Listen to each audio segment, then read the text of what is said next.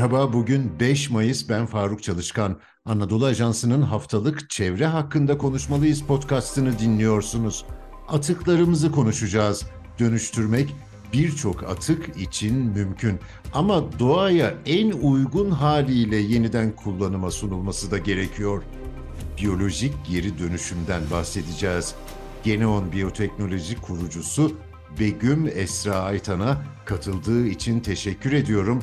Biyolojik geri dönüşüm denince hangi atıklardan söz ediyoruz? Sürecin sonunda neye dönüşüyorlar? Ee, öncelikle ben teşekkür ederim nazik davetiniz için. Tekrardan merhabalar. Ee, ben Begüm, Genom Biyoteknoloji'nin kurucusuyum ve genetik mühendisiyim. Ee, atıkların geri dönüşümü derken aslında biyolojik bir geri dönüşüm prosesinden bahsediyoruz burada. Ve normalde tüm atıkların doğada bizim insan eliyle açtığımız tüm yaraların e, doğa aslında bir ilacını buluyor kendi içerisinde. Ama bizim burada yaptığımız şey ise aslında e, doğadaki bu ilaçları bulmak, insan eliyle onları endüstriyel seviyede kullanılabilir hale getirmek e, ve geri dönüşüm proseslerine entegre etmek. Dolayısıyla biz bugün bu atıkları bertaraf etmek ya da geri dönüştürmek için e, kimyasalları kullandığımızda hangi son ürünlere e, ulaşıyorsak biyolojik süreçlerde de aslında aynı kıymetli, katma değerli son ürünlere ulaşıyoruz. Şimdi hangi atıklardan bahsediyoruz mesela? Plastik dahil mi veya plastiğin benzeri tonla sentetik e, madde hayatımıza girdi? Tabii ki. Ee, burada bizim ilk yola çıktığımızda zaten amacımız plastikle başlamaktı ve öyle de oldu keza. Ee, ve buradaki ilk grubumuz bizim dünyada en çok kullanılan plastik türlerinden olan PET türü plastik. Yani PET şişelerde, gıda ambalajlarında, tekstilde çok yoğun şekilde kullanılan bir plastik türü. Ve doğada en çok kirliliğe sebep olan türlerden bir tanesi. E, çünkü hiçbir şekilde atık yönetimini e, kontrol edemediğiniz bir proses mevcut maalesef çok fazla şekilde kullanıldığı için. Dolayısıyla bu gruplardan ilki plastik ve bunların içerisinde de PET. E, ikinci atık grubumuzsa tekstil atıkları. Tekstil atıklarında özellikle boyahane atık sularına yönelmekteyiz. Çünkü burada çıkan atık boyalı sular tekrardan denizlere, göllere deşarj olduğunda ekosisteme ciddi oranda zarar veriyor. Aynı zamanda e, yerli firmalarımız için de bu büyük bir ekonomik problem oluşturuyor. Çünkü devamlı olarak boyama proseslerini yürütmek için yeni su harcamak durumunda kalıyorlar. Yani hem mikro hem makro boyutta ekonomiye ciddi zarar veriyor. Üçüncü atık grubumuz ise daha çok kağıt kökenli atıklar. Bu e, ürün hem atık proseslerinde hem de e, daha çok selüloz dediğimiz maddenin aslında bir makromolekül bu. E, selülozun e, bulunduğu proseslerde kimyasallarla yürütülen bazı süreçler var. Burada yine e, kimyasallar yerine enzimatik ajan olarak da e, ürün kullandığımız oluyor tabii ki. Şimdi pet şişeyi nasıl dönüştürüyoruz ve neye dönüşüyor? E, normalde pet şişeler yani daha doğrusu pet türü plastik diyeyim dünyada iki temel prosesle geri dönüştürülüyor. Bir tanesi fiziksel geri dönüşüm. Birçoğumuzun belki de tanıdık olduğu plastiklerin kırılıp ezilip eritildikten sonra tekrar kalıba döküldüğü ve e, düşük kaliteli son ürün oluşumuna yol açan bir proses.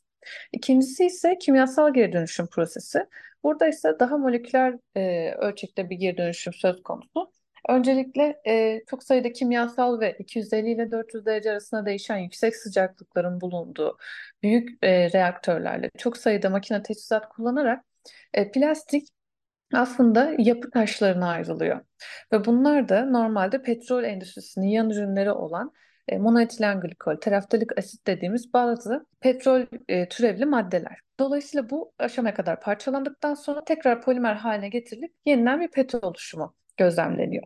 Yani e, bizim burada hedef aldığımız proseste aslında fiziksel geri dönüşüm değil, aynı kimyasalda olduğu gibi petrol türevli kıymetli ham maddelerin açığa çıkmasını sağlayan bir parçalama prosesi. Dolayısıyla kimyasal geri dönüşümde çıkan e, tüm monomerleri biyolojik geri dönüşümde de biz aynı şekilde elde edebiliyoruz. Peki biyolojik geri dönüşümde ne kullanıyorsunuz? Biyolojik geri dönüşümde enzimleri kullanıyoruz. Enzimler e, doğadaki tüm canlıların e, vücudunda e, organizmaların içerisinde bulunan, yaşamın e, temelini oluşturan protein molekülleri aslında. Yani proteinlerin bir alt sınıfı olarak düşünebilirsiniz. Ve vücudumuzdaki çeşitli reaksiyonları katalizleyen moleküller bunlar, biyolojik moleküller. E, bizimse buradaki e, üretim prosesimiz aslında şunu içeriyor. E, doğada dediğim gibi e, bazı atıkların bulunduğu bölgelerde bu atıkları tabiri caizse e, yiyerek hayatta kalmayı başaran bazı mikroorganizmalar var, bakteriler ve mantarlar var. E, ve biz aslında şunu yapıyoruz, onlarda e, gördüğümüz bu parçalamayı sağlayan, bu e, atıkları sindirmeyi sağlayan mekanizmaları, bunlardan sorumlu enzimleri keşfediyoruz. E, daha sonra bu enzimleri de endüstriyel seviyede üreterek kendimiz geri dönüşüm proseslerinde kullanıyoruz. Yani buradaki parçalama işinden sorumlu şey bizim aslında biyolojik fabrikalarımız dediğimiz bakteriler tarafından üretilen enzimler oluyor. Yani sizin bakteri üretme çiftliğiniz var. Onların ürettiği enzimleri mi e, mesela sanayiciye satıyorsunuz? Aynen öyle oluyor. Şöyle ki biz bakteriye bir genetik kod aktararak hangi tür enzimi üretmesi gerektiğini öncelikle onu öğretiyoruz. Daha sonra bakteri bu enzimi üretebilir hale geliyor ki buna rekombinant DNA teknolojisi deniyor. E, ürettikten sonra bakterileri toplayıp parçalıyoruz. İçerisindeki enzimleri e, üreticiye, sanayiciye ulaştırıyoruz. Peki Türkiye'de e, bu uygulama yaygınlaştı mı? Nedir e, ülkede kullanım durumu? E, Türkiye'de şöyle özellikle tekstil ve gıda sektörleri başta olmak üzere çok yaygın bir şekilde enzim kullanımı söz konusu. E, fakat dünyada çok sayıda e, firma yok e, enzim üretimi konusunda ilerlemiş olan e, şöyle ki e, özellikle Avrupa'da ve Amerika'daki birkaç şirketin tek elinde. E, dolayısıyla Türkiye'de ciddi bir tekstil üreticisi olarak aynı zamanda gıdada da aynı şekilde e, ki bunlar kullanıldığı e, çok sayıda sektörden sadece iki tanesi inanılmaz bir şekilde ithalat e, durumu söz konusu burada.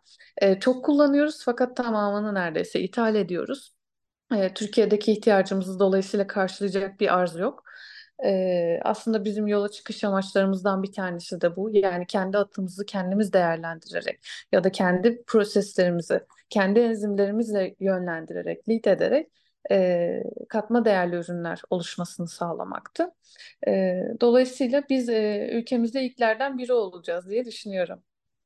Şimdi sanayici e, atık tesisi kurmak mecburiyetinde birçok sektörde ama e, sizin enzimleri kullanarak başka türlü bir atık tesisi mi kuruyor? Bu enzimleri e, kullanmak için nasıl bir proses oluşturması gerekiyor? Bu aslında geri dönüştürülmek istenen atık türüne ya da enzimin kullanılacağı proses türüne göre değişiyor. Ama PET türü plastikler için şöyle bir durum söz konusu. Normalde kimyasallar, kimyasal geri dönüşüm e, prosesini yapabilmek için gereken bir tesis kurulumundan çok daha düşük maliyetli e, hem yatırım maliyeti olarak hem işletme maliyeti olarak çok daha düşük maliyetlerle kurulum yapılabiliyor. Çünkü enzimlerin şöyle bir farkı var kimyasal geri dönüşüm prosesine göre. Enzimler 40 santigrat derecede PET türü plastiği parçalanan enzimlerimiz 40 santigrat derecede. Yani oda sıcaklığına çok yakın bir e, sıcaklıkta e, maksimum seviyede aktivite gösterebiliyor.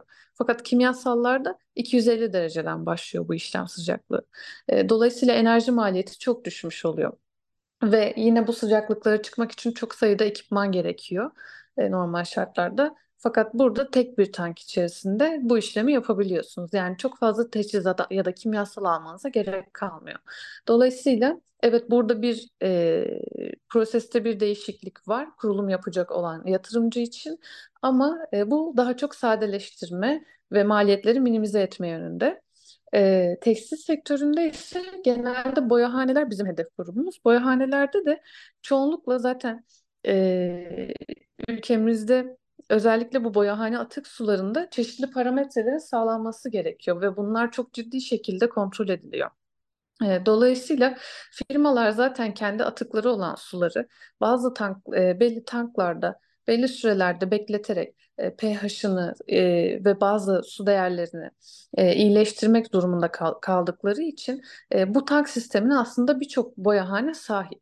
E, yapması gereken tek şey aslında oradaki üreticinin enzimi alıp, alıp bu tanklara eklemek ve elde ettiği temiz suyu deşarj etmek ya da geri dönüşüm tesisine göndermek yerine boyama e, boyama prosesine tekrar göndermek oluyor.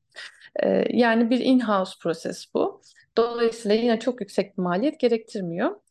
E, kağıtlar için olan enzimimizde ise zaten kağıt endüstrisinde de enzim çok sık kullanıldığı için e, ve bu prosesler firmalarda hazır olduğu için sadece kimyasal yerine daha yüksek aktiviteye sahip biyolojik bir ikame sağlamış oluyoruz. Kağıtları tekrar e, geri dönüşüm için mi yoksa bertaraf etmek için mi enzime prosese sokuyorsunuz? E, her ikisi için de kullanılan farklı selüloz gruplarımız var. Ayrıca ek olarak dediğim gibi kağıdın ham maddesi yapı taşı olan selüloza e, saldırdığı için enzim onu parçaladığı için biz mesela çok ilginçtir şu anda e, biyogaz sektöründe çok yoğun bir şekilde kullanımını başlatıyoruz. Çünkü biyogaz sektöründe de e, bazı bitkisel ve hayvansal atıklar toplanarak temiz enerji üretimi sağlanıyor.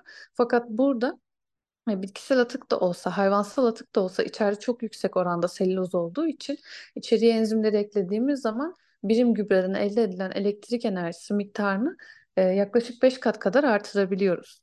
Yani dolayısıyla aslında e, selülozlar ve hemiselülozlar dediğim gibi hem kağıt e, hem gıda hem enerji çok çok farklı sektörlere hitap ediyorlar.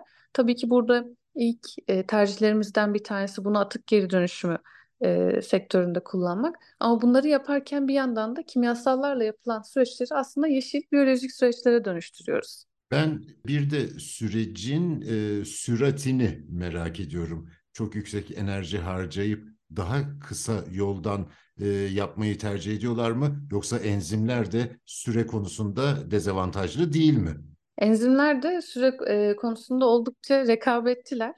E, PET sektöründe yani plastik e, sektöründe yaklaşık 36 ile 48 saat arasında değişen inkübasyon sürelerimiz var. E, tekstil sektöründe boyahane atıklarında 6 ila 18 saat arasında değişen sürelerde yine inkübasyon sürelerimiz mevcut. Biyogaz sektöründe zaten e, bu işlem e, minimum 28-30 gün boyunca devam eden bir süreç, elektrik üretim prosesi. Dolayısıyla orada bizim zamanla ilgili herhangi bir kısıtımız yok ama ikinci günden itibaren optimal e, aktiviteye ulaşıldığı e, ulaşıldığını gözlemliyoruz yaptığımız analizler sonucunda. Dolayısıyla enzimler de kimyasallar kadar hızlı e, ve rekabetçiler. Şimdi teşebbüsünüzün kurucusu sizsiniz. Bu iş nasıl aklınıza geldi? E, prosesiniz, argeniz, kendinize ait özgün e, çalışmalar mı içeriyor? E, bu konuda biraz bilgi verir misiniz? Tabii ki. Ee, aslında başlangıç hikayem şöyle oldu. Üniversitede son sınıf öğrencisiyken bir yayın okudum. Ee, ve bu yayında Japonya'da bilim insanlarının çöplük arazisinde yaptıkları bir araştırma sonucunda pet, e, pet türü plastiği e, parçalayabilen bir bakteri keşfettikleri yazıyordu. O da şöyle oluyor. E, plastiklerin parçalandığı bölgelerden toplanan numunelere baktıkları zaman orada görüyorlar ki plastiği karbon kaynağı olarak kullanmayı öğrenen ve bu şekilde modifiye olmuş bazı bakteri türleri var. Ve bunu e, iki aşamalı olarak yapıyor. Önce ilk enzimi salgılayıp pet türü plastiğin polimer yapısını bozuyor. Daha sonra ikinci bir enzim salgılayıp da petrol çayıyla ham maddelerini ayırıyor bu oligomerleri. Bunu görür görmez aslında yayını okuduktan hemen sonra bu, bunu bir iş haline, iş fikri haline dönüştürmeliyim diye düşündüm. Çünkü kendimi bildim bileli plastikler özellikle e, bu yollarda gördüğümüz işte yani katma değeri dönüşmeyen kötü görüntü oluşturan, çevreye zarar veren bu atıklar her zaman beni rahatsız etmiştir. Çocukluğumdan beri. Ee, annemin belki de çok büyük katkısı vardır bunda. Annemle böyle elimizde boş bir plastik su şişesini bazen 2 kilometre, 3 kilometre taşıdığımızı bilirim. Asla yere atmamak için. Ee, dolayısıyla ben de bunu bir iş fikri haline getirmeye karar verdim. Sadece orada düzeltilmesi gereken, optimize edilmesi gereken birkaç nokta vardı. Bunlardan bir tanesi de e, doğal formunda bakteri 6 haftada bir üreyip bu enzimi üretebiliyordu. Benim yaptığım şey ise şu oldu. Öncelikle bu enzimi ben 15 dakikada bir üreyip ürün üretebilen bakterilere aktardım. Enzime ait geni. Ve bakteri de yani benim aktarım yaptığım bakteri de bu enzimi üretmeyi başardı. Zaten bu bir TÜBİTAK destekli bir ARGE projesiydi. E, ve başarıyla sonuçlandı. TÜBİTAK'tan bir başarı belgesi aldık. Devamında da artık bu enzimin endüstriyel olarak daha verimli şekilde çalışması için aktivitesini, termostabilitesini yani yüksek sıcaklıklara toleransını e, artırabilmek amacıyla bir takım mutasyonlar gerçekleştirdik. e, DNA adresi üzerinde. E, bu da yine TÜBİTAK tarafından desteklenen ve başarıyla sonuçlanan, başarıyla tamamlanan bir projeydi. Bunun ardından da zaten dünya üzerinde geçerli e, uluslararası patent başvurumuzu yaptık. E, ve yakın zamanda da yaklaşık 3 ay önce de e, olumlu raporumuzu aldık. Ve dünya genelinde artık bu DNA adresini e, koruma altında tutuyoruz. Ee, ve bu başarılı çalışmalardan sonra bizim bu şekilde biyolojik e, şekilde geri dönüşüm hedeflediğimizi duyan firmalar bize geldiler. İlk önce tekstil firmaları gelmeye başladı. E, pet, pet- plastik gibi bir atığı parçalayabiliyorsanız bizim atık su sorunumuza da çare olabilirsiniz. Çünkü biz çok fazla su kullanıyoruz ve bu çok ciddi maliyet olmaya başladı dediler. Ve biz e, daha sonra boyahane atıklarını geri dönüştürebilecek enzim üzerinde çalıştık. Bu da KOSGEB destekli bir Ar-Ge projesiyle. Yine aynı şekilde e, mutasyon, termostabilite ve aktivite artırma çalışmalarımız oldu. E, bu projeyi de başarılı bir şekilde tamamlayarak e, bu projeyi de ticarileştirdik. Devamında da şimdiki yatırımcımız olan Renasco Enerji ile e, bu selüloz parçalayıcı kağıt atıkları ve biyogaz sektöründeki selülozları parçalamaya yönelik olan enzimimizi geliştirdik. Ve üç tane ticari enzimimiz oldu geçen beş yıl içerisinde. Tebrik ediyorum. Şimdi e, dönüştürülmeyen atıkları da e, ülkemizin bir köşesinde, her şehrin, kasabanın bir köşesinde biriktiriyoruz, değil mi? Yanlış bilmiyorsam. Bunlara yönelik bir çalışma e, çok mu ütopik olur? Bence kesinlikle olmaz. Zaten e, bizim bunları yani gerçekten bunlar bizim çöpe attığımız değerler aslında. Çöpe atmak durumunda kaldığımız değerler. E, aslında bu çöp dediğimiz şeylerin içerisinde de bizim için gerçekten dışa bağımlılığımızı azaltacak ve belki de ihracatımızı artıracak çok fazla değer bulunuyor. E, dolayısıyla burada bizim yapmamız gereken şeyin şu olduğunu düşünüyorum. Hem bilim insanları hem sanayiciler olarak. Eğer ki biz bu geri dönüşüm proseslerini gerçekten mali olarak daha avantajlı hale getirebilirsek, gerçekten e, sanayicinin belini bükmeyen, daha kolay uygulanabilir prosesler haline getirebilirsek, ben inanıyorum ki e, hiçbir yerde biriken çöp biz görmeyeceğiz artık. E, dolayısıyla aslında bizim amacımız da bu noktaya ulaşmak. Yani bugün e, plastik, tekstil, kağıt atıkları için yaptığımız e, bu enzimleri yarın birçok farklı plastik türüne, çok daha farklı atık türlerine uygulayarak aslında burada e, hem karımızı artırmak hem de atık miktarını minimize etmek. Denizlerde ve karadaki mikroplastik tehdidi de benim de şahsen ilgilendiğim ve dert ettiğim bir konu. Çünkü vücudumuzun e, içine de giriyor. Bir sürü e, dokularımızda görülüyor ve biliyorsunuz deniz canlılarında e, sıkça karşılaşılan bir durum. Herhalde bu çalışmalar yaygınlaşsa onun da çaresi olabilir herhalde. Evet yani her gün şu anki şeye göre global verilere göre her gün her insanın bir adet kredi kartı boyutunda bir plastik tüketimi olduğu düşünülüyor. Ee, yani bu gerçekten korkunç bir durum. Ee, tabii ki hani toplamanın bertarafın ve geri dönüşümünün geri dönüşümün etkin hale getirilmesiyle e, bunun önüne geçilebilir. Ama ikinci bir seçenek olarak da yerinde biyoremediyasyon yapılabilir. Bu da e, şu şekilde çalışır. E, biz enzimleri üreten bakterileri doğrudan belli doğal ortamlara besleriz. E, onlar ortamdaki kirliliği bitirene kadar e, orada yaşamlarını devam ettirirler. Daha sonra bunları besin olarak kullandıkları için e, besinleri olan atıklar bittiğinde de e, parçalanarak e, ölürler. Dolayısıyla yerinde biyoremediyasyon da uygulanabilir tekniklerden bir tanesi. Ama tabii ki bunun için uzun süreli e, çalışmalar ve araştırmalar gerekir. Sizin üretme çiftliğindeki bakterilerin e, doğada serbest dolaştığı e, koşullarda insan sağlığına pek etkisi olmadığını varsayıyorum. Çünkü zaten Japonya'daki araştırmadan bahsetmiştiniz. Zaten doğada da varmış bunlar. Doğru, çok doğru bir çıkarım. İkinci olarak zaten daha önce bunun örneğini gördük aslında.